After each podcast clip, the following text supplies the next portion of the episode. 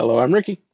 And I'm Joe, and this is season six, episode three of the Beer and Broadband podcast. It's slated to come out on April 10th, 2023. And we're just going to get right into it. We're going to talk a little bit about lawsuits. We're going to talk a little bit about tweets. We're going to talk a little bit about home automation.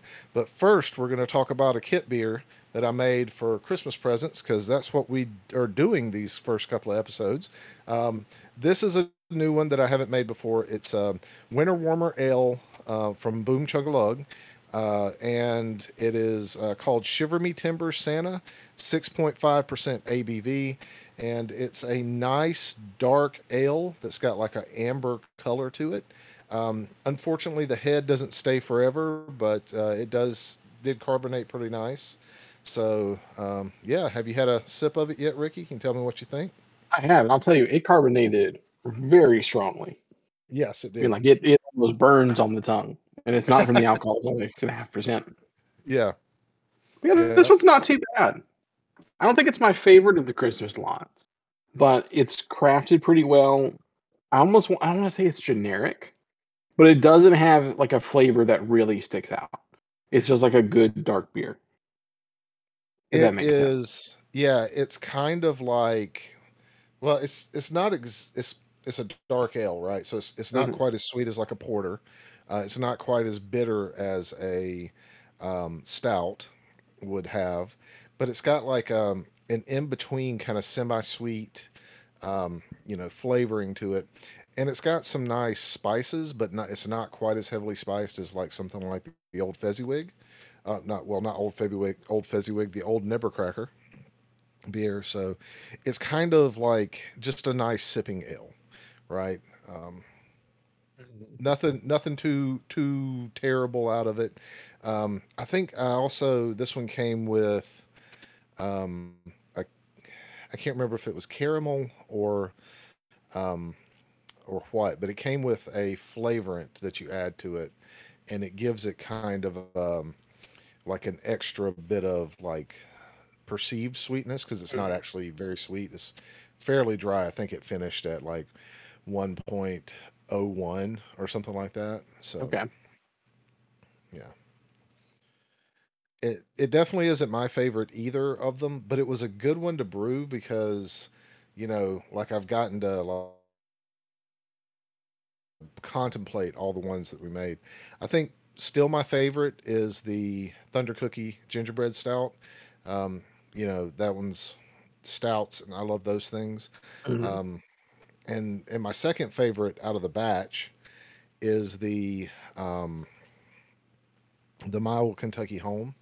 But uh, I think the better beer out of everything, because you know I'm just crazy about bourbon stuff. Um, but the better beer out of everything is the um, the one that we did uh, on the first episode of this season, Santa's Little Helper. So um, yeah, basically, it's been a pretty good run. Uh, sooner than six months, because I still had some left over when we went to self last year. Um, but you know, we'll see how it turns out. Um, anyways, uh, so do you have any other comments or thoughts on the on the Yeah, I'll just say overall, I think the the beer kits have been very successful.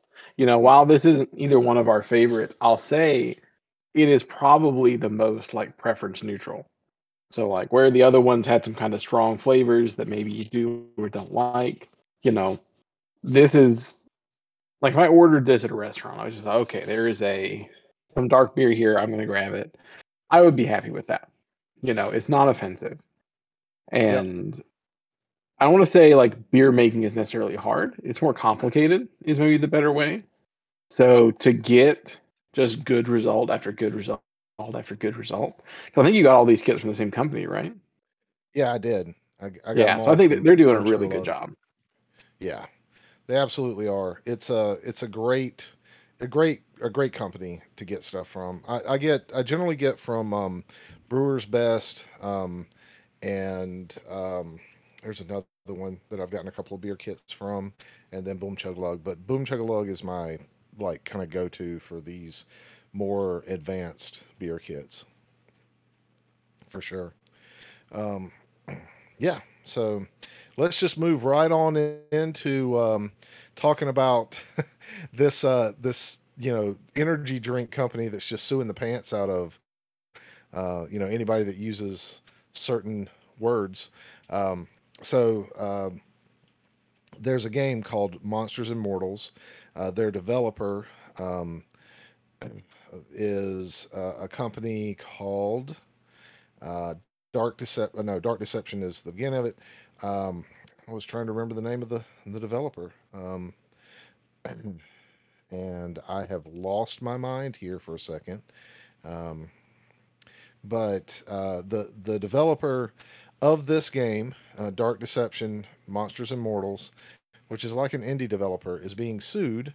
Um, and uh, this isn't the first time this company sued people. I'm avoiding saying their name because I kind of don't want to give them press. I feel like if they're doing this just to get press, they shouldn't get any. And if they're not, um, you know, then they shouldn't be rewarded for this in any way, shape, form, or fashion. Uh, but they've sued several other gaming companies, but they're suing this one also because they use green and yellow in their logo, and the company also uses not the same shade of green, not the same shade of yellow, but a green and a yellow in their company logo. It's kind of ridiculous. Um, but uh, I didn't know, like maybe you had some like extra thoughts on it before I start like giving a a, a rundown of why I think these this is not a good thing. Um, Yeah, I mean, I wish I could say that, oh, this company's crazy. Oh, this this is this never happens. They're just weird. But like this keeps happening over and over and over again with different companies. And it's part, I think, uh, the problem of having like copyright enforcement, which, you know, there's nothing wrong with having a copyright, but a lot of companies, you know, get these legal teams or hire these services to like defend their copyright, and they're so overzealous that you see this over and over and over again. I mean, some companies are famous for it. You know, like, you know, everyone knows Disney does this stuff all the yeah, time.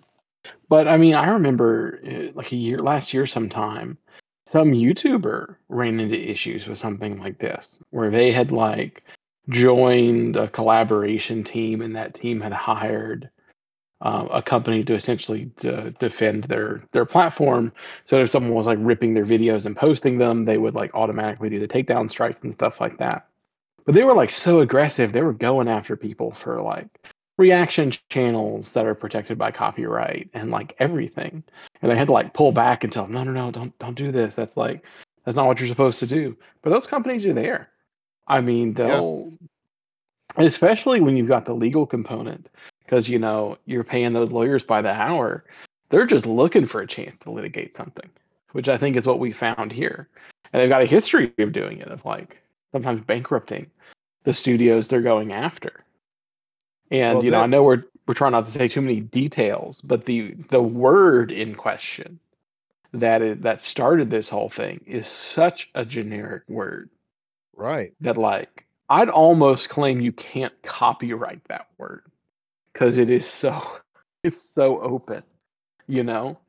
Well, you can't copyright or trademark just generally generic things. Uh, so, like, if I was gonna, I, I couldn't go, go out and be like, "Well, I'm gonna copyright or trademark Joe." You know, hmm like I'm not, I, I couldn't do that because that's a common name. Um, you know, things like that. So, yeah, I mean, you're right. You couldn't copyright that word. Yeah, which I mean they can't. I mean their copyright has to be for the entire name of their product or the entire name of their company. And Right. now they're just trying to enforce every word in that name individually, which it doesn't it doesn't really work that way. So I'm glad that the developers are are sticking up for themselves because I think they do have a case. I mean if they can afford the legal fees, I think they'll win. But I think that's what gets all these small companies that get hit is like you're gonna go sue a multi-million dollar company. Have fun. You, I mean, you probably will win if you can make it to the end of it, but it's making it to Yep. the end and staying solvent. That's so difficult. Well, and and so I don't think that they're suing them for copyright infringement. Uh, if I understand correctly, they're suing them over trademark infringement, which is Um, but you do have to defend your trademark in order to be able to keep it. Like if someone uses your exact trademark or something that's derivative of it, you have to defend it or the trademark will be taken away because basically what you're saying by not defending it is you're allowing people to use it. Um, yeah, but I think even to that ex- I think even to that extent though, it's like you've trademarked your product name you have not trademarked every individual word in your product name. That is correct. So, and, so and yeah, I'm not I mean, defending I'm not defending the company that's doing this. I'm just saying that is the, like we were talking about copyright to be completely transparent with our audience. They're they're not doing a copyright lawsuit, I don't believe. They're doing a trademark lawsuit. But the in order to get the settlement, they would make it so that the developer um, couldn't use anything that is derivative of that name or anything like that name ever again. And they've been doing this for years and years and years. Like um, they lost to a developer in 2016. They got um, EA or was it Ubisoft? I can't remember. No, I, I, I think it was EA. EA had a game um, called uh, um, Gods and Monsters or something like that. And Or we're going uh, to be called gods and monsters. yeah, it was going to be called Gods and Monsters, and they changed it to uh, Immortals: Fenyx Rising. Um, so yeah, so you know, they they not to interrupt you, but th- this isn't a copyright thing. This is a trademark dispute. Yeah, yeah. Um, which that that's 100% true. Yeah. I don't know, it's just it's so it's so weird to see it cuz you know this legal team or, or some service they've paid out and it's like hunting down everything they can find. But you don't hear about this for big companies using this most common word. Like Wizard of the Yep. Coast uses this word in so many different publications. And you know they're not going after them. absolutely, that is correct. They're not going after them. Uh, it's probably too big of a target, but I mean they've Yeah. gone under they've gone after some other big players, so that may just be time. They haven't gotten to them on their list yet, possibly. Yeah, I would I would imagine after losing in 2016, they backed off from the big boys a bit more. I'd I'd almost see this is like the the inquisitive in me. I really wonder how much of this does like real leadership in the company see versus they've outsourced it or they've got some department that does it and just is filing these things left and right because you know it's not a good look. My understanding is that this is like a leadership directive. This is the way the Mm, company is going. I don't know if that's 100% true, that but that is a thing that that I understand from my my limited research into this when I started researching the topic. Yeah, I'll say if it is, they're gonna they're they're gonna run into some issues. I mean, one, they'll eventually just start taking more legal battles they can, because right, because they're like there's like a precedent set. Yep. You you lose your trademark enforcement enough times, like, you'll streamline this process. Everybody you reach out to will be like, hey, look, judge, here's five other cases, all for the exact same thing, all of which were found not to be enforceable. So come on, you know, like that's the that's the hit they're going to have to worry about, apart from potentially upsetting your customer base, because there's I would say a decent amount of overlap between people who play video games and people who consume this product. Yep. You know, at some point, like is this is going to become an email to a judge.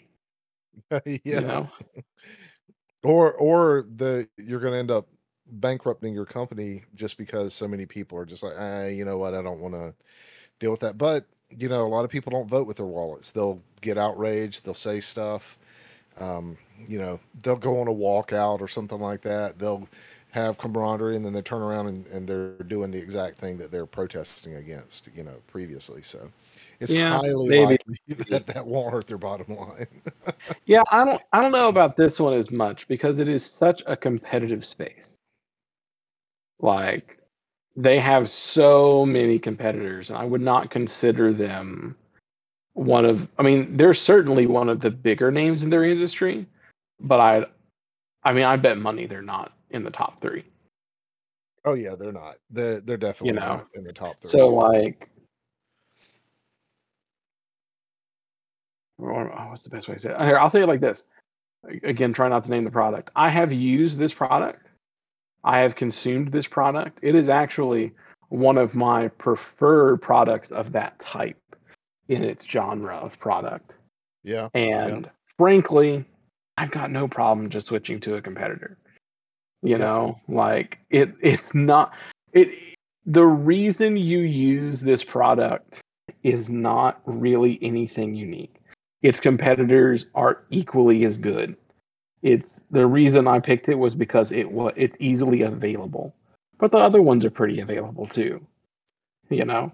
Yeah, that, I mean that's very true, and there, I mean, it, it it has a flavor, and it, you know, does a certain thing a certain way, right?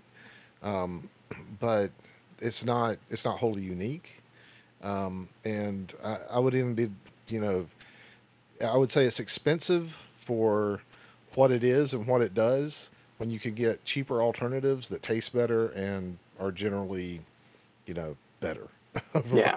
So You know what? Uh, Yeah, let me let me plug that. We don't want to say the, the company name. Can we talk about what the product actually is?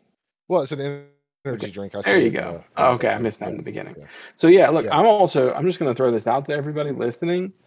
If you don't want to drink energy drinks anymore, but you still want a lot of caffeine and maybe you don't like coffee or coffee's not enough, I ran across this thing not too long ago, called um Yerba Mate. Yep. So good.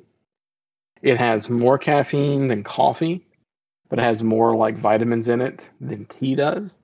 And it is essentially just like a little bit more bitter green tea. That's it. So if you can drink green tea, you know, you can drink this stuff, you know, and you you sweeten it just like you do green tea if you want your if you want it sweet. It's good stuff. I've I've been keeping like a gallon in my fridge and drinking that like every morning for my caffeine, and it's it's good stuff. I'll have to I'll have to check that out. I mean, we are going to do a tea episode. Um, Yeah, I'll bring it over. It is such a ma- I bought such a massive amount. um, I really maybe a funny story. I bought it not knowing like what form factor it comes in. I just bought like a one pound bag, uh, which is a lot, and um, because it's technically not a tea, you know, because that comes from a very particular type of plant. It's just the leaf of like another bush. right. Um, they grind it up kind of fine, and so I have one of those like metal steepers that is not uh, like the micro one. It just has like normal small holes, kind of like what you would use to put other spices in, not just Mhm. teas. And like half of it seeps through. Oh wow. So if you've got like smaller tea bags or something like that, we can definitely use those. Otherwise, I might bring a little cheesecloth or something to put it in No, instead. I- I've got um I've got little uh like tea Little microfilament ones. There you go. No, I've I've got like actual tea bags that you can just fill up. oh, there you um, go. See, yeah. that'll be perfect. Yeah. So we'll we'll be able to make some stuff with this. It'll be good. Um, yeah. Uh, so, it, well, do we want to talk about the litigious energy, the case of the litigious energy drink company, uh, or do, do we want to say anything else about that? I think we've covered it as well as we Okay. can. It, it's sad it's happening. It's not new. And it's just funny sometimes to go in and see the extent to uh, to which someone will try and claim, you know, trademark and all that. Yeah, it's uh it's a bit ridiculous. Um I I must say. Um so let's talk about um tweets uh that contain well, so uh do you know what Substack is? Substack. I didn't actually until you put this in as a topic, and I did some research on it. Okay. Um so uh Substack.com is like a podcast news platform. It's generally seen as like um kind of open place for people to be able to go and like put out information and stuff like that. So, uh, Twitter sometime this week started um, uh, making it so that any link that was linked back to Substack was flagged as being possibly malicious. And now they're kind of like going further and making it so that you can't repost or reshare them or do anything that is like um, upping, you know, upvoting them or not upvoting, but a thumbs up or anything like that. And so, um, so essentially, Elon Musk's free speech platform is censoring a whole segment of people that mostly use this, like journalists and stuff, who use this to be able to like share content and information around the world, especially when they're like journalists who are like in countries that don't like for them to share information. So it's so free speech, it's eliminating the freedom of speech from other people that are trying to have free speech. I think that is hilariously sad. Terrible, even. so uh, basically, Substack's been banned from Twitter. What do you think about that? Yeah, I wouldn't quite go that far. I, but I think it runs into the same problem that Twitter had when it did this exact same thing to a bunch of other like social media platforms. They eventually rolled that back. But you know, you can post everything with the link. You just can't then like interact with it, which is what Elon, when he took over, said they were going to do to a lot of things. Now, one of the things though that really surprised me when I started like researching into the Substack thing is that that is like a heavily monetized platform. Mm-hmm. So I think the real issue here is that Twitter needs to figure out what its stance is. Like, because Twitter really can, can be one of two things. It can either be an augmentation of someone's social media presence, or it can try to be a sole provider of a social media presence. So, are you trying to replace things like Facebook and Substack? Or are you trying to be like just one of the cogs in the machine of someone's like social media presence? And you can't really have it both ways because as we're seeing with this kind of Substack band is people that were driving people to Substack to monetize their content, you know, are having a much harder time doing that because they can't engage with those audiences, right? So they can Right. still like post it and show it, but then they can't have comments. People who like their stuff can't retweet it to their friends. So like it's not really performing that augmentation, right? It's shutting that down. But at the same time, I mean, I don't know anybody who's like on social media who's like my only social media is Twitter. Like they've all got a Facebook or like an Instagram or something else. So like pick your fight, Elon. Like I think I think that's the thing that concerns me the most about it is is less the free speech thing because you're still allowed to post it, you're still allowed to like screen cap it in an image and then go talk about it with your friends. Like it's not straight up like nobody no one's going out and deleting those tweets like we used to see some stuff that happened on Twitter before he took over. It's more just like you tried to do this to Facebook, then you stopped doing it to Facebook. But now, just like we as we were ta- talking with the trademark thing, now that you found a smaller company to do it to, you're doing it to that smaller company. So like Yep. why? That seems to be the big conflict to me. Either you're saying you can post about other social media platforms, you can post about other monetization platforms, but you don't get these like features of if it was all within our platform, or you just let all of it get posted. Like pick a lane. don't don't drive on both sides of the road. Only drive on one. Um, yeah. well, more I- like are you going forwards or backwards? Like what's your destination? Like well, yeah, yeah. where are you trying to go with your company? And figure that out before you start actually implementing things. You know, I don't think this is the death of Twitter as, as I saw like people going on about because I'll be honest with you, I had never even heard of this platform before. And looking at some of their featured content, I mean, I'm not going to say like I'm not going to say this platform doesn't deserve to exist. It does, and it does. People deserve to monetize their stuff. But this is not a platform that now I've learned what's on it and looked through like their featured uh, pages and stuff like that. That I'm ever going to return to it to. Yeah, yeah. I mean, there was a nice little poem blog. That's cool, but that's not something I'm going to pay money for. Um, there's one that's like a mystery cult to witchcraft. That's cool, I guess. I don't. I'd be a little concerned to say I don't think I want to pay thirty bucks a month for someone to teach me what they say is real practical witchcraft. But you know, to each their own.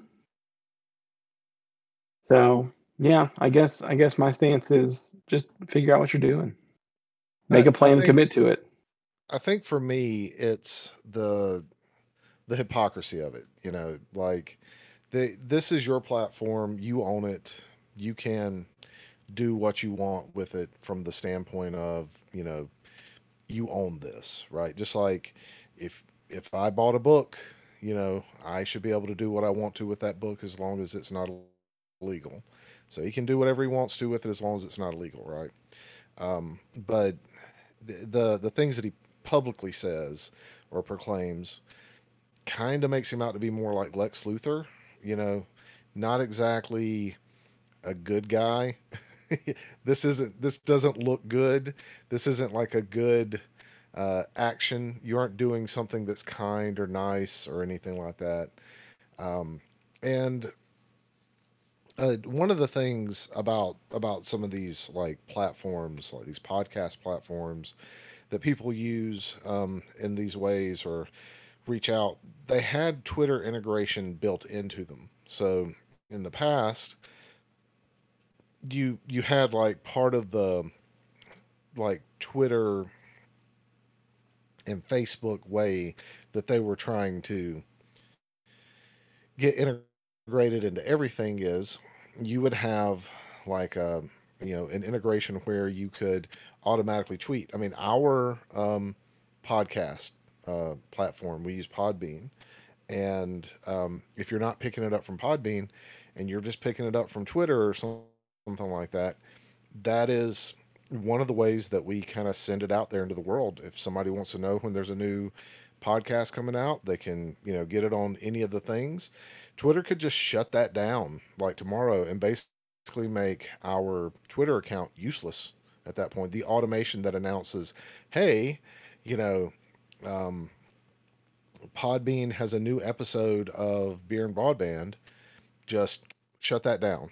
You know, it's no more. And I think from that perspective, I'm kind of as a customer looking at this as one of your users, as one of the people that's sitting there and saying, I use your service, and saying, oh, yeah, the way that you're doing this is not meeting your customers' needs. You're not uh, doing something that makes me want to continue using your service. Um, it kind of sucks. And yeah, okay, right now, Twitter's kind of the only game in town but there's other ways that I could alert people to, uh, you know, our podcast being published. So you're really you should be trying to make me happy, not like trying to restrict me so that I'm, you know, bending to your will or something like that. And then you're telling me this is a free speech platform. I mean, come on, man. That's just offensive and stupid. I I don't like being lied to. you know, I, everybody tells a falsehood sometime, but if you're just going to consistently do it, just just quit lying and just say what what you're actually doing. You know, you're trying to force people to pay for your platform that you bought and and had a huge loss on, and you're too egotistical to admit that you're being the bad guy here. Basically, at this point, you know. Yeah, I'm not as I'll be honest, I kind of disagree with you on on several parts of that. The the biggest thing to me, right, is Twitter was a platform that was free because it basically let anyone post anything and they harvested all of your data off of it. Mhm. We've got pretty good proof that when Elon took over, he's moving the company away from that. You know, AdSense platforms have changed and things like that. So the line he has to figure out is where does the monetization start and where does it stop? And that's I think what's what's running a lot of this is I think from a business perspective, Elon wants to say, okay, if you're a company doing something or you're a competitive platform doing something on my platform, we should get paid for it. So, you know, if you want to be the official Frito Lay's Twitter account, you got to pay me money because now you're doing business on my platform. So, from that angle, I can see what he's thinking about with things like Substack and I mean, even other like podcast platforms, even though it doesn't look like they've touched any of those yet. That's somebody who is potentially, I mean, not potentially, they are using your platform to operate their business, whether it's profitable or not. You know, we don't charge anybody to listen to this, but you know, Substack does. You have subscribers tier systems and stuff like that for when you can access what content. But the big problem to me is you are making changes on a very large international platform without advertising them. And that screams to me more of just somewhere in this, you know, web of a company because, you know, Elon really doesn't, you know, Elon didn't wake up one day and said, hey, we're pushing this right here. I wrote the code to do it. You know, he's got people working under him and managers driving, engineers and all that stuff. But when you say, hey, Substack, you're not okay. But Facebook, you are okay. But you weren't okay before, but then I got backlash and now you're okay now. Like, where's the where's the thing here? Where's the problem? Like, what is it you're actually trying to do? Because my concern as a user is if I don't know the direction you're taking the company, I can't make plans, right? Like if you're gonna say, hey, if you're on a monetized platform, you just can't interact with us, that seems weird to me. But okay, is the then the direction of hey, if you're going to have a Twitter account that posts these links, you have to have uh, a subscriber model. You have to like pay me the eight bucks a month. Sure, okay. Is it, are you gonna go like the API route where it's like, hey, if you're gonna push something from your system to my system, it's a penny every time you do it you know, something like that, okay, that's fine too. But what is it? At the end of the day, you've picked up a company that was purging money, you're trying to turn it profitable. I understand you have to change the way you're doing business. But when things like this happen, and like if you Google this thing, you know, apart from the, the link we'll probably have in the right. show notes, you know, Google this, then you know, Elon saying, no, we're not doing this. Other places are saying, oh, well, it actually works like this. And it's like, even as a company, you don't have a unified voice on what is happening. And that's the bigger concern to me. You know, you got to be forward with your consumers, whether it's going to affect them positively or not, with where the platform is going. Nobody should wake up on a Friday morning and say, Whoa, my stuff doesn't work anymore. And that was a planned thing. You know, if there's an outage, there's an outage. That's fine. But if you've changed a policy and now your users are affected, that's an issue. So, it, it, I, I hear what you're saying. I think, though, this isn't quite like the multi-factor authentication thing. Even though I have some, I think that's un, that's unethical to put someone in a less secure position on their account, or the you know let's make it so that um, you have to pay for a blue check mark, so it's easier to impersonate people. I mean, it's not easier to impersonate people. That's not what I mean, you know. But it's easier to impersonate people because some anybody can just pay for the name that they that they're getting, you know. So it's this isn't quite the same though. This is someone who has. I mean, we have records of him saying this is a free speech platform. I'm I'm going to turn this around so that anyone that wants to say and use their voice on this platform can. Now, mm-hmm. monetization and all that stuff aside, I understand that, and I don't. I, you know, as a CEO of a company, you do have a responsibility to make sure that your company is healthy. Um, but doing things like this, the the part that I most agree with you on is when you just do it willy nilly or just without, you know, just kind of, as I said before, schizophrenically, which I probably shouldn't use the word schizophrenic, but I mean it in like the kind of chaotic, er- erratic way that um, is characteristic of schizophrenia, not like in any sort of down, you know, like playing down people that have that mental disorder. Um, but when you do things like that, that is that only hurts your consumer base. That doesn't help them, and that drives people away. So when people see things like this from companies, they generally lose faith in them, and then that hurts your brand. That hurts everything even more. So you're not you, like you you may have like this tough businessman kind of bravado when you're thinking about things like this, but you're not actually doing anything that's helpful. Um, and I agree with you. You know, like he needs to, as you said, pick a lane. You know, decide whether you're going forwards or backwards. Decide what the direction of your company is. But he also needs to think about what he's saying because you you have your reputation in life and this is kind of like one of those things that's publicly just killing Twitters.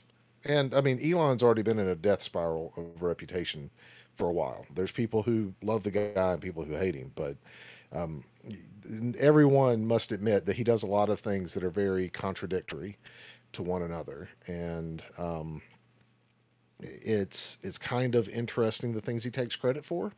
Uh, they aren't necessarily the things that he's actually achieved. So, you know, his reputation's already kind of having some problems, and then you've got like your company's reputation, uh, which your reputation often is what you make profit off of as a company.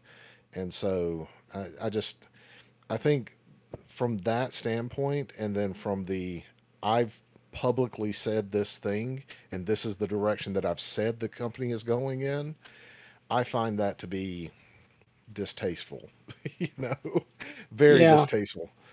Yeah, I mean, he certainly put his foot in his mouth several times in the past. I guess I'm just struggling to see how this is one of them because he's not deleting tweets. He's not stopping somebody from posting whatever they want. I mean, if you if you take this into real life, this is the equivalent of saying, you know, hey, in this space you can't have signs. Hey, in this space you can't hand out flyers, which happens all the time in particular locations. Like the only thing he's blocked is the ability for someone else to like click the retweet button. If they're passionate about it, they can just go write their own tweet to their followers. It's not like at any point if you like put that link in, you're no longer like it's not like you're shadow banned, your followers can't see it, anything like that. It's just a couple of the basically community interaction features are not there, which is something he was upfront with from the beginning. So I, if we like rewind a couple, uh, what is it, like six or seven months ago, Yeah. um, when that when he t- was talking about that, that was one of the things I kind of called out as, well, you know, you you kind of got to make a decision about that. He's saying you can post whatever you want, but if it's a particular type of content we don't want, you're not going to have all your features.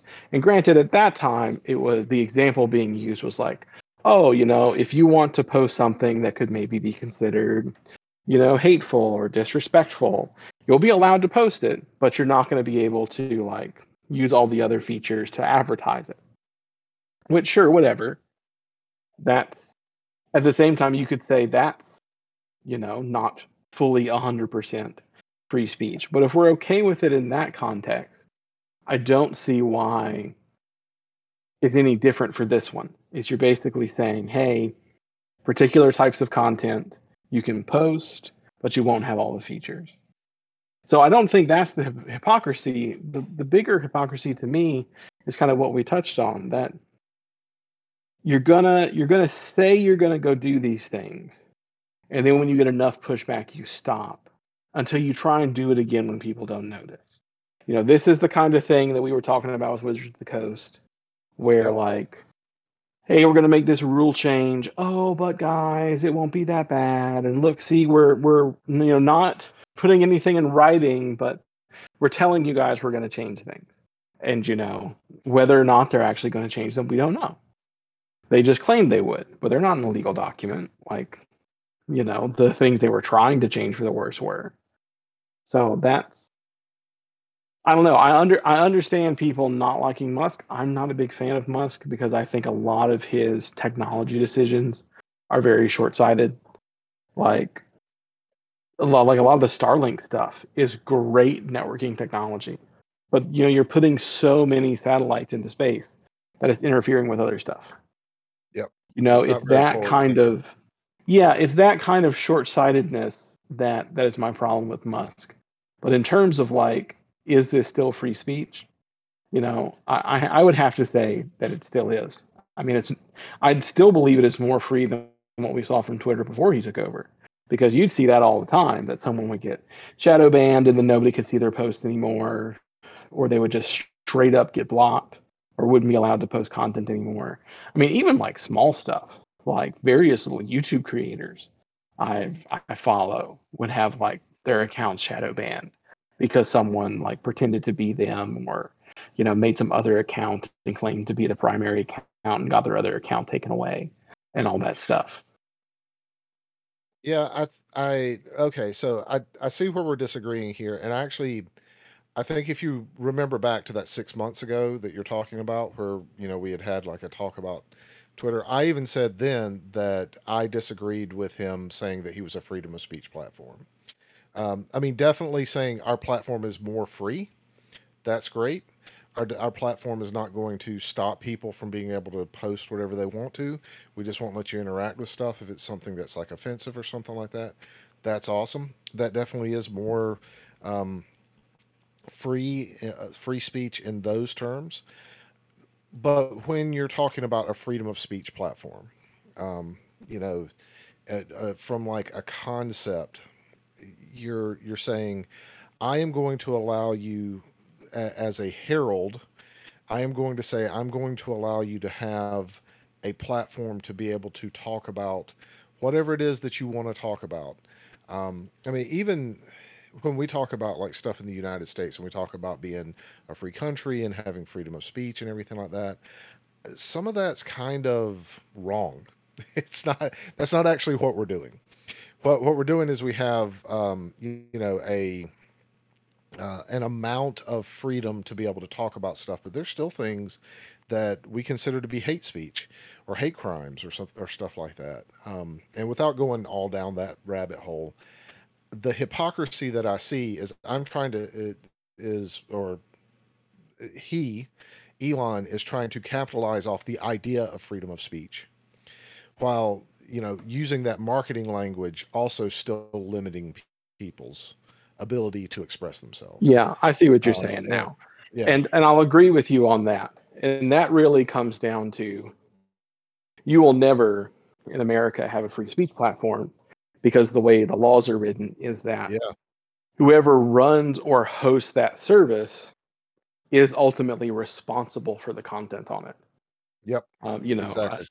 You remember in the uh, like the 90s and early 2000s, you were seeing forums getting just knocked off left and right because oh hey, you know, on this forum you're allowing people to post screenshots of movies as reaction images. That's against copyright. So now you know your platforms you either need to take all those images off or we're going to basically sue you and or fine you depending on exactly what was getting posted. So you're right you're right to that end. You know, there's no such thing as a free speech platform because since those rules exist that essentially if you host the content, you're responsible for the content. You know, that's very different from, you know, if we go to like the town hall approach. Just like there's certain things that are not protected by free speech. Like if you're screaming there's a fire and people panic, that's not about free speech. You can get arrested for that.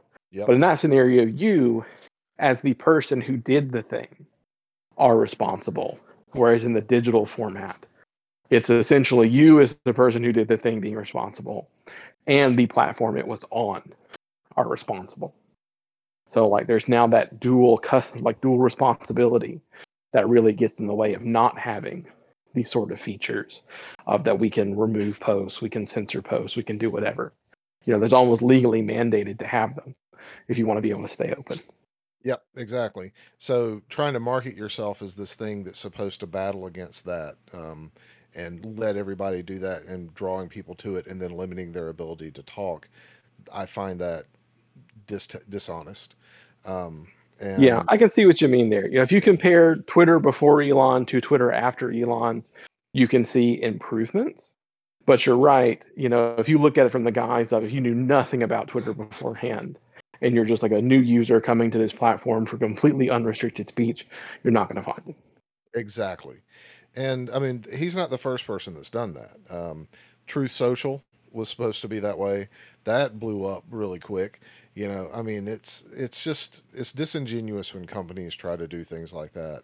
Um, and I am I, I just I, I I think when I see things like this, f- coming from the background that I have of um, having been a um, uh, you know, a, a law enforcement officer, having a degree in criminal justice, understanding how the law works when it comes to that stuff, and really like kind of being able to look at what's happening here and say, okay, from from a legal perspective, that's not what you're saying is not exactly what you're doing.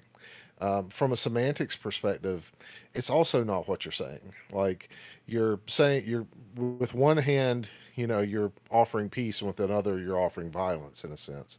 Well, that's that's probably a wrong wrong way to say that. But with one hand, you're saying, you know, I'm going to do this, but the left hand doesn't know what the right hand's doing in a sense. Um, Mhm. so so the it it just it feels off every time I see one of these articles. And the reason I wanted to talk about it is this is another example of the thing that we talked about last season, where, you know, Twitter is getting changed, and that's fine. But the the way it's being, um, you know, um, advertised is not the thing that you're actually getting.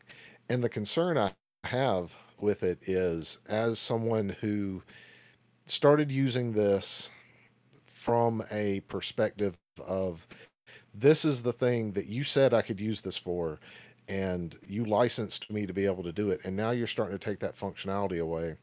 I kind of see that also as a bit of a problem because eventually you're going to not have anybody interacting with the platform if they're not getting any value out of it.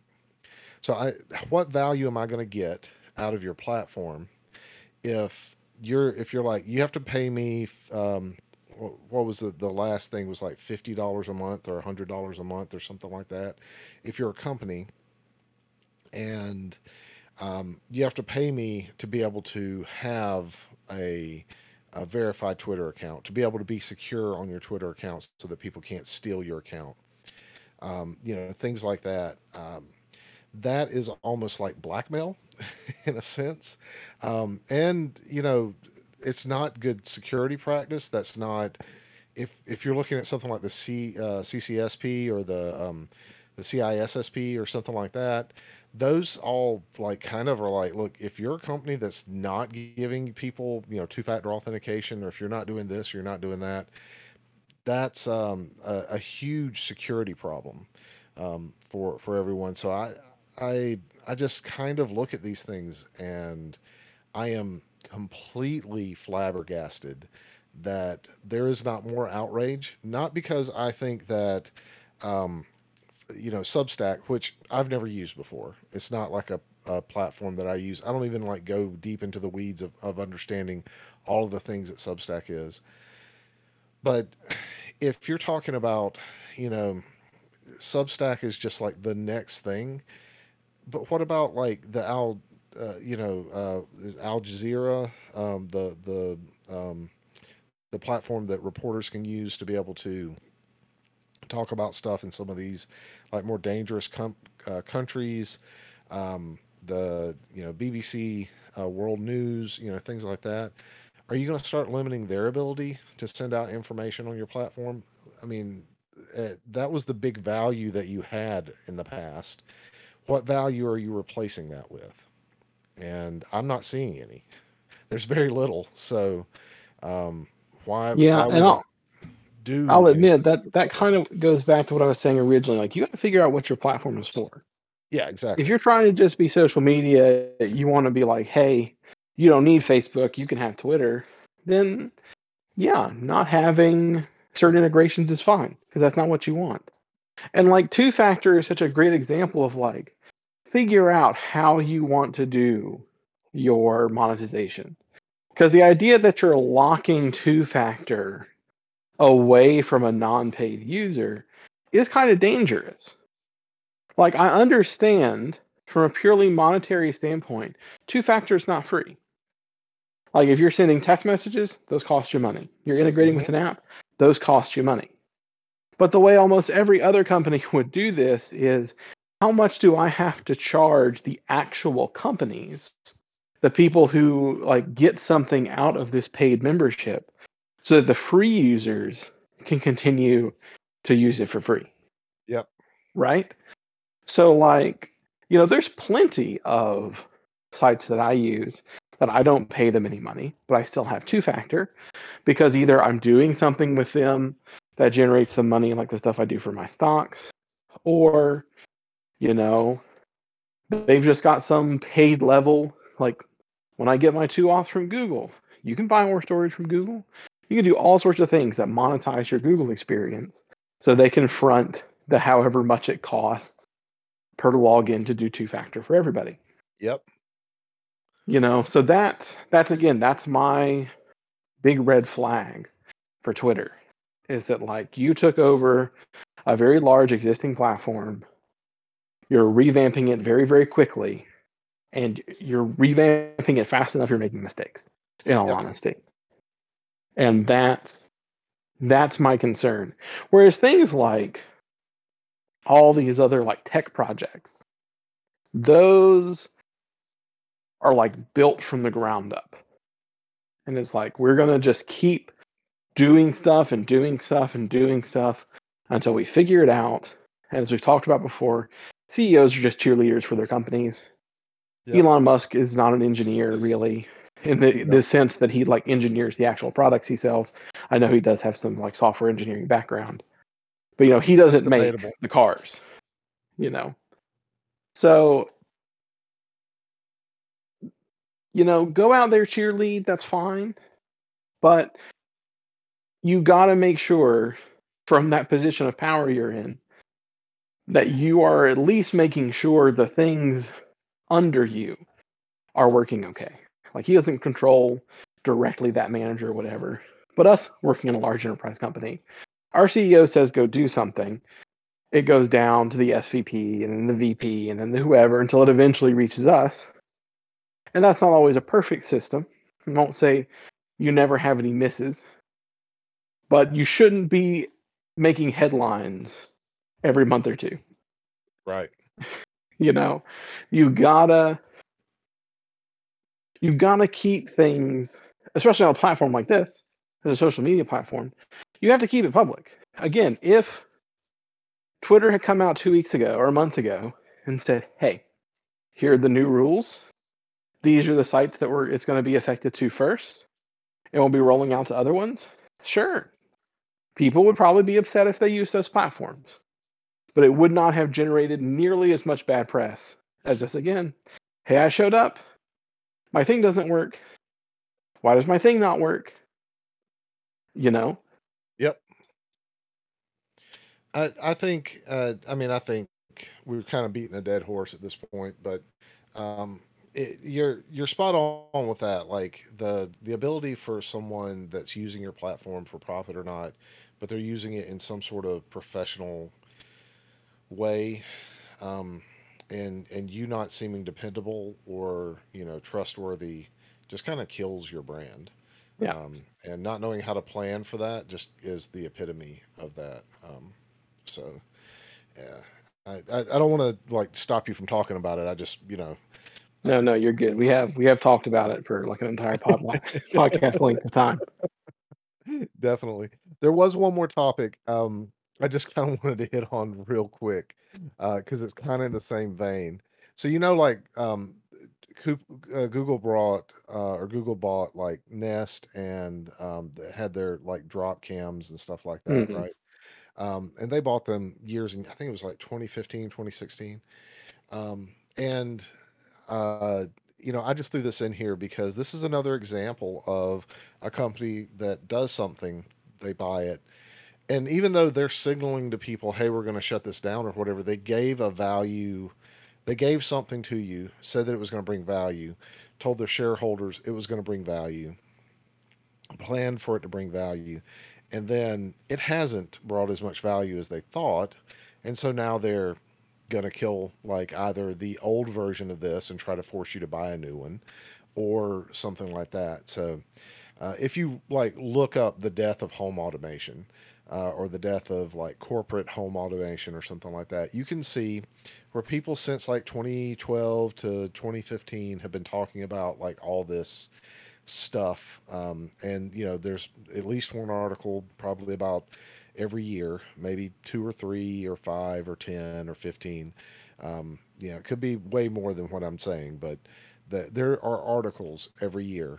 The death of home automation is this year. Um, which I don't think. I think with platforms like Hubitat and stuff like that, and some more open things like uh, the um, oh, what is the name of that? Uh, Tulia or Tulia or something like that. There's a more Mhm. open platform that you can use um, to do um, home automation with sensors and stuff like that. And then you have things um, that are a little bit more locked down, but still like tie into all those platforms. But uh, you know, Nest and things like this, these were like those the first products that kind of came out and were like, hey, you know, you can get a thermostat and a camera and some sensors and be able to like automate the temperature in your home and stuff like that. And that doesn't seem to have been as profitable as the big companies want it to be. And so Amazon and Google are both looking to shut down certain features of things. Um, and they're they're like um, digital assistants and stuff like that. So, as someone who probably doesn't use as much of the automation as I do, um, which I, you know, I have certain uses for it. Um, what what do you think about this particular topic overall?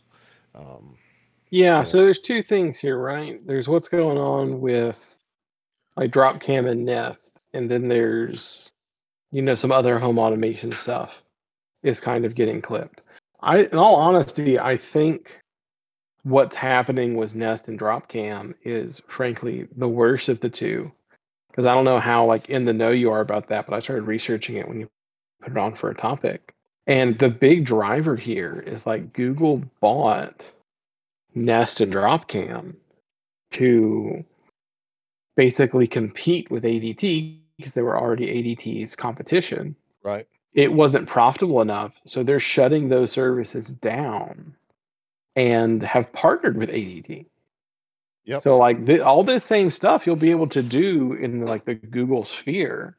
It's just they bought up competitor companies and then closed those competitor companies. And so now there's less competition in this market. Yeah. And that just kind of screams to me like I mean it's not shady, it's not illegal, but it, it is I think morally kind of wrong. You bought companies, they didn't make you enough money, which frankly they could have been making enough money for those companies. You know, their profit margins could have been fine. I don't know the history. Maybe they sought to be acquired, maybe they didn't. But if they were not seeking to be acquired and they were doing okay, and then you come in with a huge offer of like, yeah, but would you sell it for this much? You're like, oh yeah, I mean, I guess we would. That's a lot of money. And then you like discontinue their product. That's that's pretty scummy in my mind. Yep. Because like we we work at a company that acquires a lot of companies. hmm You know that that's a viable market strategy to how you stay ahead. Is you find companies you think that could benefit from your supply chain and other things like that, and you eat them up. But when we have a product line fail, we sell it, Yep. right? Yep. Like, you know, when Linksys got bought, we, and it didn't work out, we sold Linksys. Linksys is still around. Yep. But Google is shutting these services down entirely, from what I understand. Maybe I'm wrong on that because I've only done like a day's worth of research. But my understanding is that these companies are pretty much Yeah, they're shutting them down gone. completely. Yeah, they're going to get rid of get rid of both of them. And Yeah, so so like instead of finding I another don't know if buyer I don't know if they're getting I I don't know if they're getting rid of all support for them because that, that's not as um you know like sure and it's not all of Nest products because Google renamed like their home their digital assistant. That's why the digital assistant comes into this. Their digital Yeah, yeah. assistant platform with the uh, you know the smart um, um, uh, speakers and things like that, uh, the little you know Nest home thing, they all kind of got rebranded and put into that platform. So it's only the Nest Secure, which is you know the Dropcams, the um, the window sensors, the the things like that that you could use to be able to secure your home. They're shutting that down. Um, Yeah, they are. So from what I understand, and again, this is just a day's worth of research, they are basically offering them a free setup to the new system with ADT or a $200 credit. So I don't think they're going to continue to support them, but they're giving you either your money back or some of your money back or a, an upgrade to the newer product, which is I mean better than nothing. But my problem is still there was competition in this market and now there is massively less because you just drove their competition into the ground. Yeah, and the the companies that that exist that are the competitors to like ADT and stuff like that, they also kind of work with Google. So is Google going to shut them out? Are they going to yeah, I mean that's a good question. Are, are they going to basically say, "Hey, we're not going to have integration with this platform anymore"? Yeah. And maybe they will because now they've got an official partnership. Yep. So you know, that's uh that's shady to me. The home assistant stuff, I'll say, I'm not sure how they monetize that platform, but one of the things I have heard over the last year or two is that it is getting harder and harder to make money off of those assistants. So like I've got an. Amazon Alexa thing, and I will not entertain anything it wants to do. I haven't since I got it. I will tell it what I want, and if it suggests anything else, I tell it to go home. So it'll stop talking to me. I've never bought a product through it, never will buy a product through it. You know. So I can understand, especially as you're starting to see countries like Europe start to get a little bit more aggressive with their privacy laws about what you can and can't monetize, you know, from something like a personal assistant. That I'm not sure if that's being driven by, you know, we're just not making money on this platform anymore, or if it's something else. But I, I'm not surprised to see it getting restricted. I'm pretty sure that it's because they're not making as much money as they'd want off of these platforms. Um, Amazon's already talking about like killing off the um, you know the echoes and and all Mhm. that stuff uh, because the digital assistant is not making them enough money. It's given them a ton of marketing stuff, but Amazon kind of during the the height of our 2021 2022 pandemic era stuff um, got very bloated and you know kind of overspent itself and now it's shrinking back down and one of the casualties of that are things like their digital assistant plas- platforms and stuff like that there's Yep. rumors that google still has like some of the same problems um, with their digital assistant stuff and the new eu laws and some of the other privacy laws that are coming out of other countries i wish america was a little bit more forward thinking in this um, is is killing some of these platforms now I kind of hate it because I I do use digital assistants. They are they do have a good use in some things, but I I'm more like the idea of being able to do things like have whole home streaming without a large amount of money that's being spent, or have like a fairly singular um, kind of platform that I can use to do interesting stuff, you know, as far as like turning on lights, changing um, temperatures and things like that. I wish that the privacy was a little bit more guarded, but I also wish that it was able to be offset by something else. Because this is a useful feature and thing that exists, but the privacy concerns and everything are just becoming too big, you know, at this point because the amount of stuff that they're the less profit they make, the more stuff they try to claw out of you to be able to make and sell more more stuff. Because I mean, that's essentially you're the product at that point, right? Oh yeah, and that's you know that we've already talked I think some in the past about how toxic kind of like investment culture is, where like, oh, did you have a, did you not make your profitability goals this quarter? Well, we're gonna drop your stock 20, 30 percent. Yep. You know, it's a massive amount of money that walks out the door if you don't make a ton. And I think that's that's a real problem when we start talking about useful product lines that don't generate a lot of money. You know, it's the if I can't make X millions of dollars on this one product, I can't have it anymore. What if that product actually does a lot of good? You know, it's why I don't think we see like some of these things people thought we would have when technology got to the place it is. You know, like we've got all this great chat AI stuff, and we've got all these great like potentials for, hey, I could be like first response medical care or something like that. I could an emergency walk people through how to do CPR, yada yada. But you don't really see those. Nope. Because you can't monetize profitable. that. Yep. Not monetizable. Yeah, who's gonna pay the fifteen bucks a month for the one in a hundred thousand chance they'll actually need to use that feature? You know, you don't see it, and it be, No. you're right. It becomes a anything that's here that we know people wouldn't pay for, but could potentially be useful. I've got to monetize it via whatever means. You become the product because I need to know. I need to hear every word you're saying off the mic.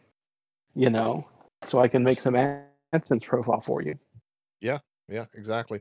And then, you know, it's anonymized, but we all know that with just a little bit of with being able to take two data sets that exist that you've sold, um, and you overlap them, well, suddenly it, the anonymization is gone because it doesn't take much to de-anonymize these things. Oh yeah, So- exactly.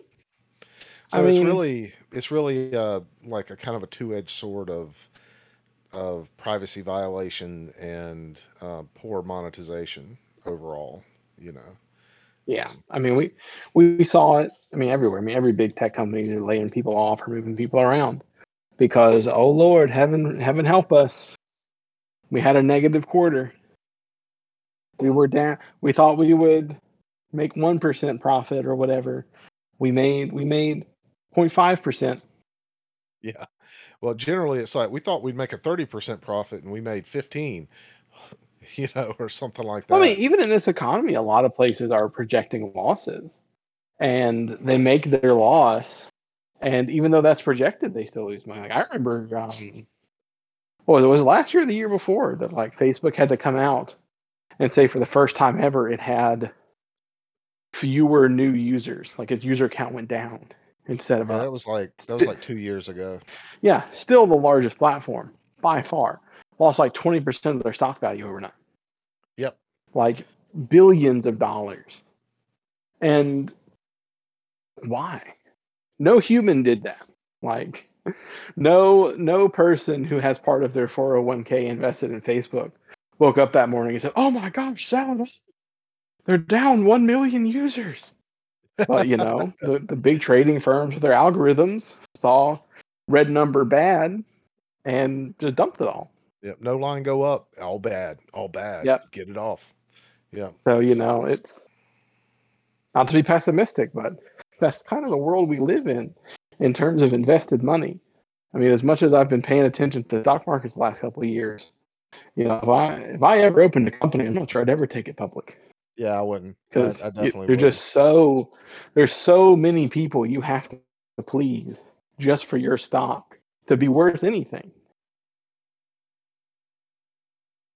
Yeah, absolutely. I I mean a- anything like the these companies that we're talking about, Amazon, Google, like the companies that are messing around with this stuff, they're just they're they're waiting on borrowed time. Eventually they're gonna they're gonna hit a point like Apple did or something like that where they they start struggling because the promise of what they've given is not the result of what they're giving, you know. So Oh yeah, I mean, it's just gonna end up being tough Yeah, for them. in, in this economy, nobody's immune. I mean, Amazon had their first non-profitable quarter, I think, in their existence.